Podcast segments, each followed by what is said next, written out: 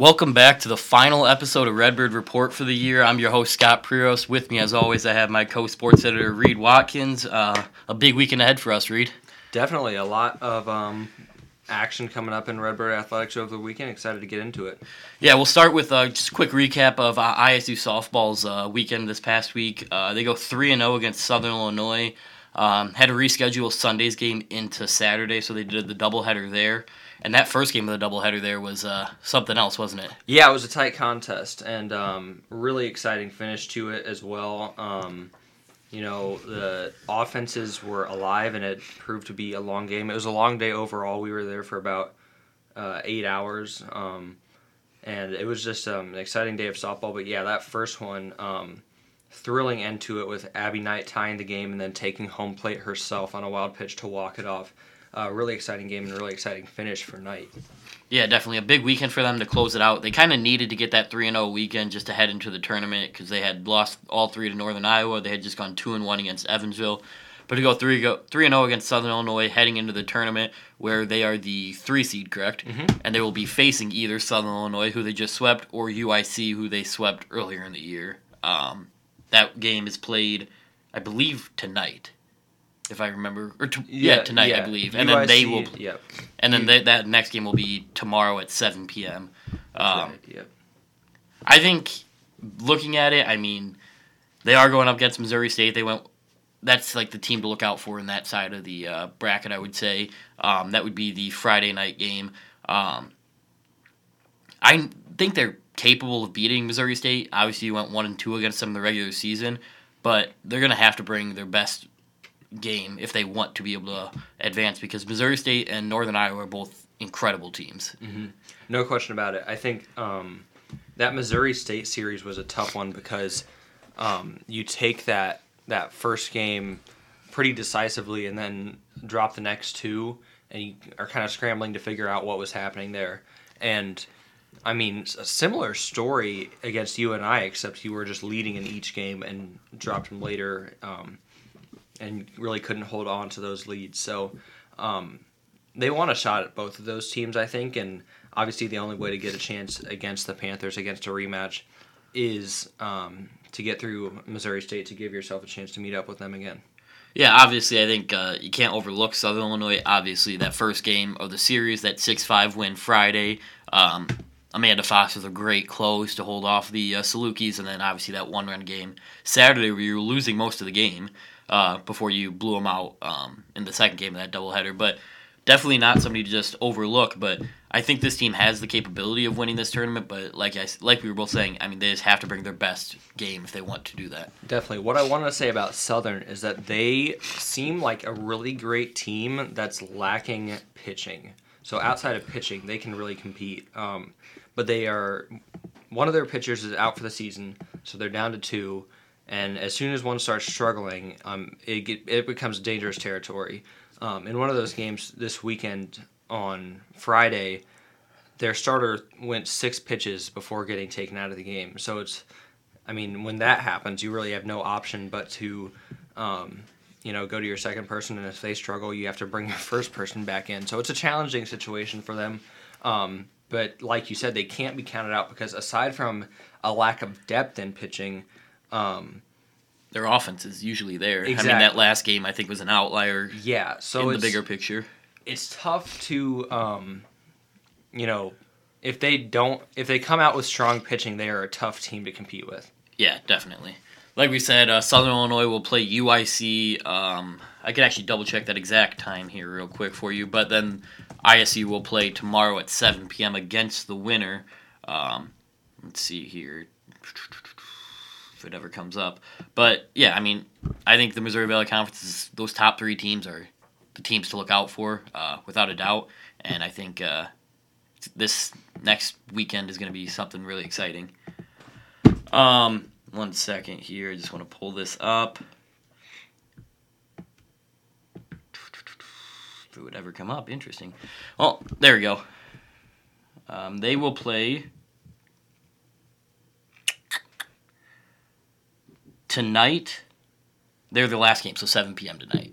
Um, if you didn't know, Evansville already beat Drake today, seven nothing. Um, Indiana State and Valparaiso start in 40 minutes, and then Bradley Belmont at 4 p.m. Before, like I said, that's done Southern a UIC game. So that would be the game to look out for to kind of see who the Redbirds are going to be taking on tomorrow uh, evening.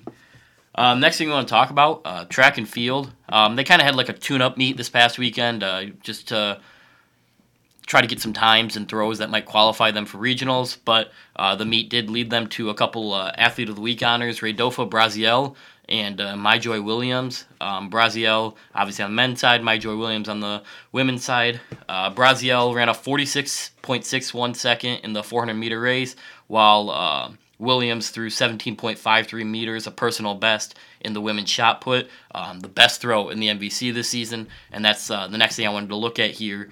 Um, the MVC championships coming up this weekend. Um, the Redbirds have eight individual um, MVC like leading uh, times and throws, and then two relays. Uh, both the men's and women's 4x100 meter relay teams are leading the conference, and then five women's, uh, five athletes on the women's side are leading um, in events, and then three more on the men's side.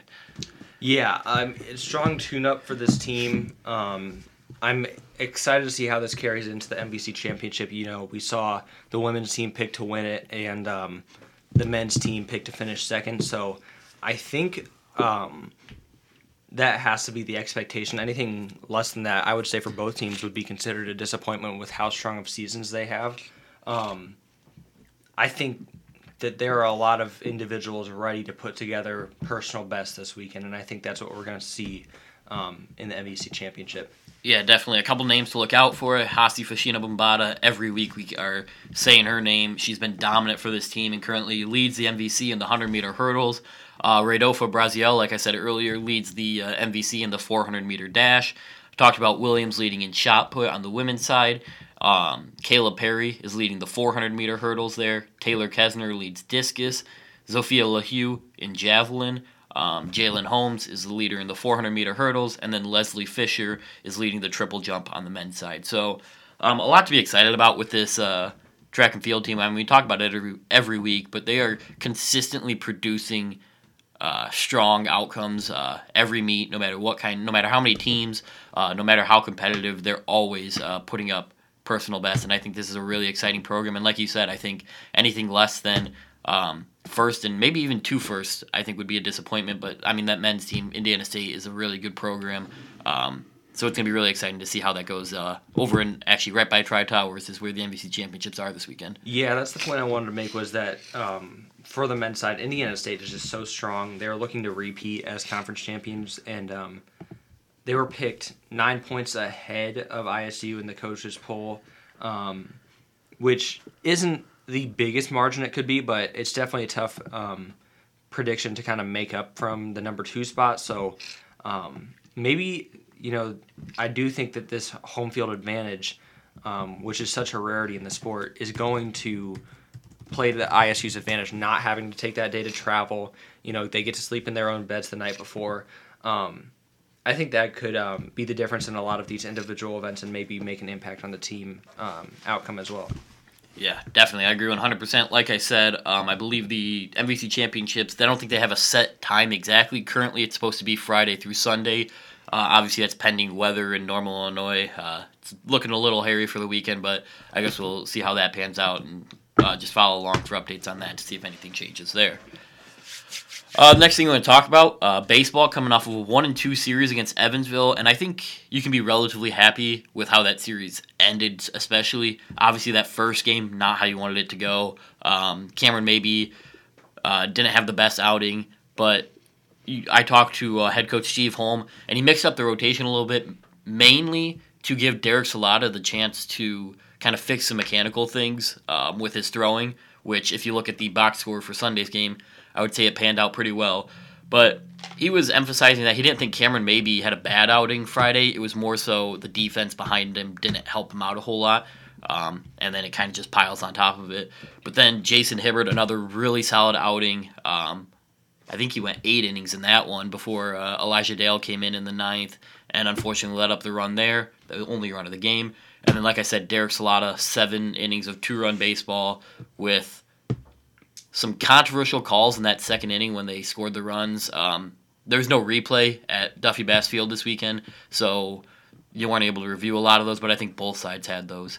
Um, but like I said, Salata seven innings and then a really really strong bounce back from Elijah Dale, six up, six down to uh, secure the win. But I think that last one was a big win because it pushed you currently into that uh, eight spot in the Missouri Valley Conference, which there's not a whole lot of room for error for the Redbirds right now. Definitely, and um, yeah, that that middle game of the series was just such a tough one to stomach. Um, you know, you turn to your best guy, best stuff, one of the best pitchers in the league in terms of a closer and maybe even just overall, um, and just a tough outing for him to not be able to get it done with the only.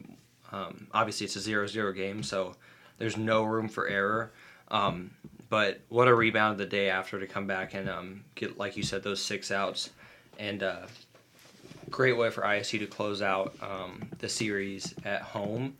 Um, but yeah, like you said, I mean, they are only a game behind Valparaiso, and um, now two games behind UIC. So they really need a strong weekend. To I mean, there's still room to climb up these conference standings, and you do not want to play Indiana State. Um, you want to get out of that eight. You, it's I, it's not the same. Uh, you want to make the conference tournament, but playing a 19 and two Indiana State team does not feel overwhelmingly better than not making the tournament. To be quite honest, so um, yeah, you want to you know find a way to pass up Valparaiso or UIC and um, avoid playing Indiana State in that first round. Yeah, definitely, and you don't want Belmont to catch you because um, UIC just swept Belmont um, to get up to the nine wins that they have in conference play, but you don't hold the tiebreaker over Belmont. So if Belmont goes two and one in their series and you go uh, one and two in yours, Belmont's going to take over that eight seed, and then you head into the final weekend against Valparaiso, who's also just the seven seed. But it's a, every game's a must win at that point. So, like I said, very little room for error. Um, I think the way the pitchers are throwing the ball right now, um, they have a good chance in just about every game. Jason Hibbard, like I said, has been stellar since he moved into the starting rotation. He was a reliever early in the year. Um, Derek Salata looked really good outside of that second inning Sunday, and then Cameron Maybe had looked really good. Obviously, I think this was a hiccup in uh, what's been a really strong season for him, but I think you're going to see maybe Hibbard, Salata over the next or Friday, Saturday, Sunday in the next two weekends, just because it's going to be hard to switch that rotation. You don't want Salata pitching Sunday and then Friday when he's used to a week off. Um, and then obviously you won't be able to change it the next weekend because they play Thursday, Friday, Saturday that weekend. So I think you're going to see this rotation. Uh, I think you're going to see maybe settle in, and I think realistically, if that pitching keeps up and the way like Augie Rasmussen's playing offensively, uh, Daniel Pasella, all those guys, those young guys who are really stepping up, you could go six and zero oh over these last six games. It, these are winnable games, but it's a matter of can you keep up the consistency that we've seen over the last probably month of baseball. Yeah, it's not out of the question. Um, you just, I mean, all of baseball is just combining pitching and hitting um, and defensive play. I should mention as well, um, and that's been the challenge so far this year is um, having the offense match the pitching and vice versa. So. Um, if they do that, I would say that there is not a game left on their schedule that's not winnable. So um, that needs to be the goal for this team right now. And um, I'd also like to mention Sokolov kind of stepped up this series and had a yeah. couple strong outings. He uh he had an insane catch mm-hmm. in right field in that uh, Sunday win. I, I Salata pitched well, but that defense, Pasella had an insane catch. Sokolov's, I don't really know how he caught the ball. He was not looking at all. Just kind of threw up his glove, caught it, and then ran into the wall. Um, Rasmussen had a really good catch in Saturday's game. Um, but yeah, that defense, like you said, Sokolov, I mean, the go-ahead Holm run as well. Mm-hmm. So he's been, they've needed that. Yeah. Especially, I believe he's still in the nine hole. Yeah, and they've been home talked about it. They've kind of been lacking a right fielder. Um, he's tried a couple different things. Luke Lawrence was in right field in mm-hmm. that first game, um, and then in the first inning, a ball went like he came up too hard on a ball that was going to go past him, and they got an inside the park home run. I think on the second batter of the game, maybe the first. Um, so he's been trying to figure out the right field. I think he might have an answer with Sokolov there. Um, Rasmussen obviously has been insane. Um, I did want to touch on Rasmussen real quick. Um, the uh, SID for the baseball team, Scott Beaton, sent me a stat earlier today. Through the first 22 games of the year, um, Rasmussen batted 20 for 87. That's a 230 average. Over the last 22 games, he's batting 36 for 90, which is a 400 average. Jeez, he's on fire. And I believe He's at 22 steals on the year, which leads the uh, Missouri Valley Conference. Um, I would say if he keeps this up, I think you got a a first teamer out right there in Augie Rasmussen. Um, I think it's going to be hard to get a lot of other um, awards there. Just looking around how good the Missouri Valley Conference has been at a lot of positions this year, but I think Augie Rasmussen has been a really good bright spot after kind of a rough start to the year. Like I said, an insane bounce back. Yeah, I mean, as it stands right now, the Vidette Sports Quote of the Year is about Augie Rasmussen. You know, that young man is built like a brick bathroom. Um, you know, it's he doesn't have the stature of a power hitter, but he finds a way to get it done. He's very impressive, and um, yeah, I mean, he looks quick, but I mean, he does not look like someone that can hit the ball as well as he does, and he just finds a way each and every time. So very impressive. Gotten to talk to him a few times this year, and um, just to stand out on that team. Yeah, definitely. And I think the biggest thing with him is he's not somebody who pulls the ball. I noticed Evansville was just shifting against him, and I think he had two, maybe three hits that went opposite field. So and they didn't adjust the shift. So I mean, he's willing to put the ball anywhere he needs to on the field, and he's a really, really good player. And I believe he's only a uh, junior, so they have a chance of bringing him back for one more year. Um, obviously, that's up to him as well. But that'd be a re- yeah, he is just a junior. Um, but I think this roster is really exciting because there's not a whole lot of upperclassmen outside of the pitching staff. I mean, you have Jason Hibbert, I think, is a junior. Uh, Salata's done. Cameron maybe can come back. Elijah Dale could come back, but the way he's pitching right now, you never know in terms of what kind of looks he's getting from the mm-hmm. uh, MLB draft, especially when you consider the MLB draft's what twenty something rounds. Mm-hmm. So I mean, a lot of players go.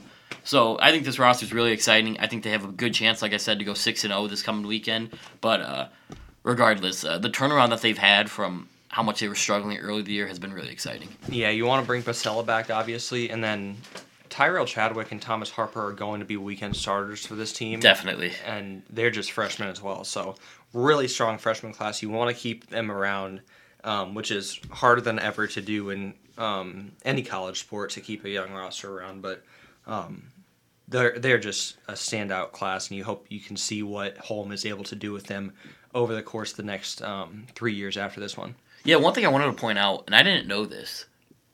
So if you go to college baseball, you have to be in college baseball for three years. Hmm.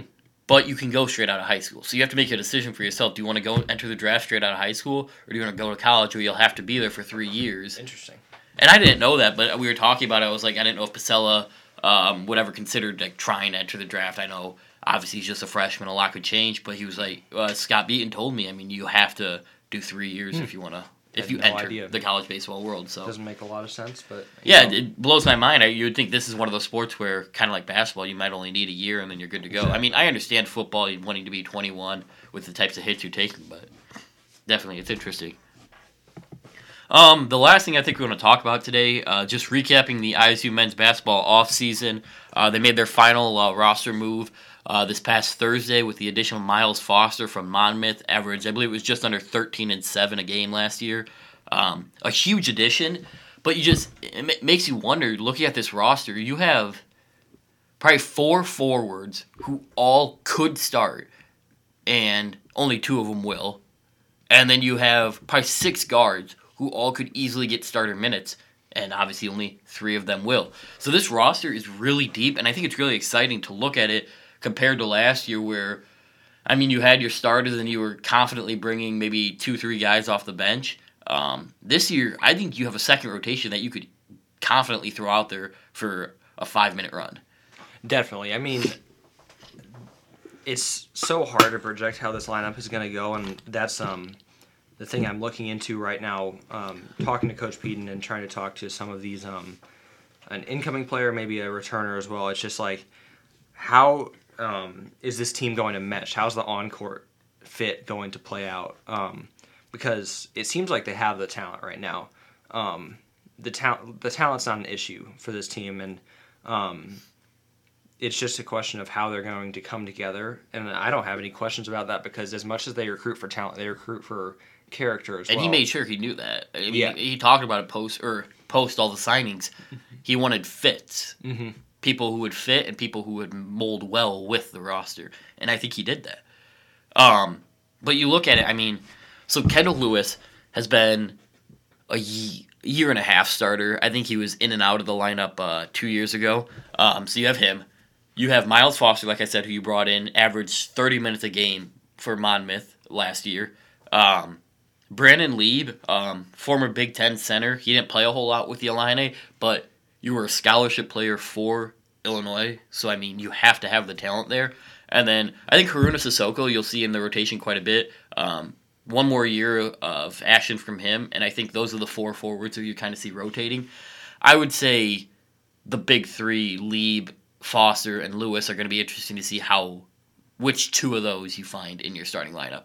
Guard wise, though, it's just you just brought in Dalton Banks, you just brought in Jordan Davis, and you have Darius Burford. I would think those are your three starters, but then that leaves you Poindexter, Kasubke, Johnny Kinzinger, and Ty Pence all on the bench, Yeah. which is just ridiculous. I mean, you have you have ten guys who should confident you could play, and then you even have an eleventh guy who you could probably throw in there, and it's just it's so hard to predict what this lineup's going to look like. Yeah, the thing is, last year they weren't really that much of a deep team. No, not at all. Um, And I think the biggest thing was their post play that you weren't deep there because you had Lewis and McChesney, and McChesney went down, so you had Sissoko, and then you had to bring in Kotov off the bench, uh, Ryan Schmidt every once in a while. Um, so I mean, having four, I would say, forwards that you're confidently playing is a huge upgrade. and you look at Foster, he's six seven. You know, doesn't seem like a five man, maybe even a stretch to be a four. Not as much in college basketball, but the seven three wingspan is yeah, just it's ridiculous. And he's absolutely so built. I, he is the prototypical forward. Right. I mean, so he's gonna play bigger than six seven, and I heard he's you know six six three quarters. You know, not even quite a true six seven, but he's gonna play big, and um, he can slide into either the four or the five, in my opinion.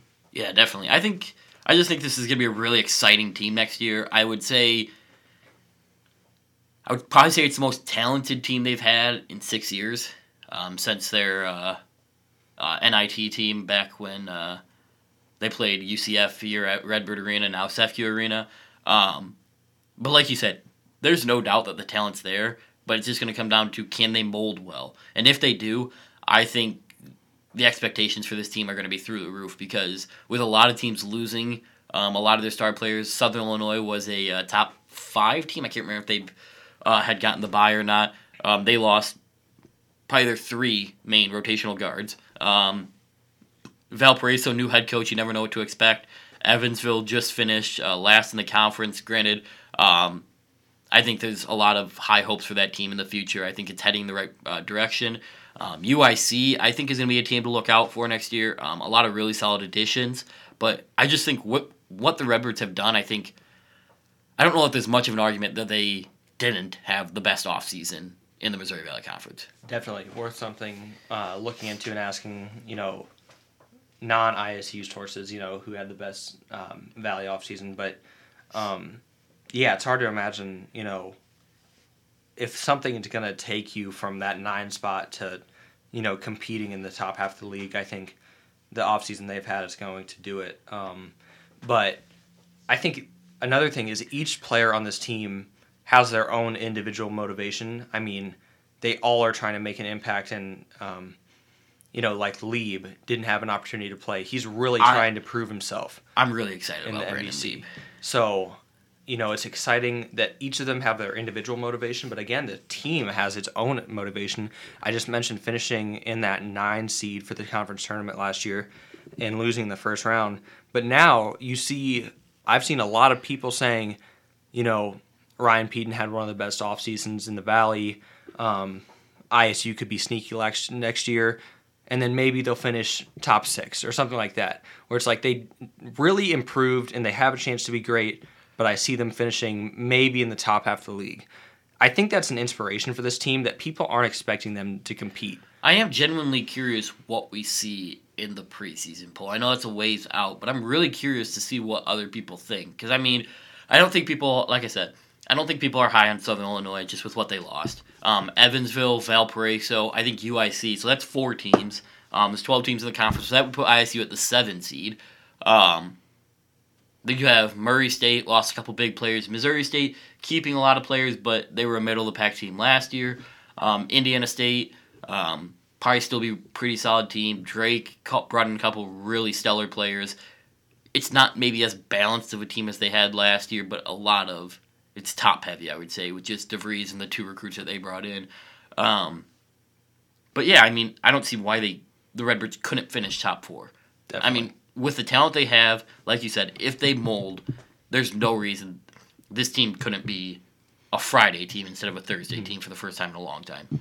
Yeah, I I hope that's the case, but I also fear that we might be cursed to another year of hearing the term log jam every yeah. every chance that's possible. So, um, yeah, we'll see. It's going to be a dogfight in, in the MVC, and each game I think, um, you know, every team can win, and every team can lose. And obviously, that's not true of every team, but I think that's going to be the mindset going into a lot of games for a lot of these teams. Yeah, definitely. Um, I think that's it for me. Anything else from you, Reed?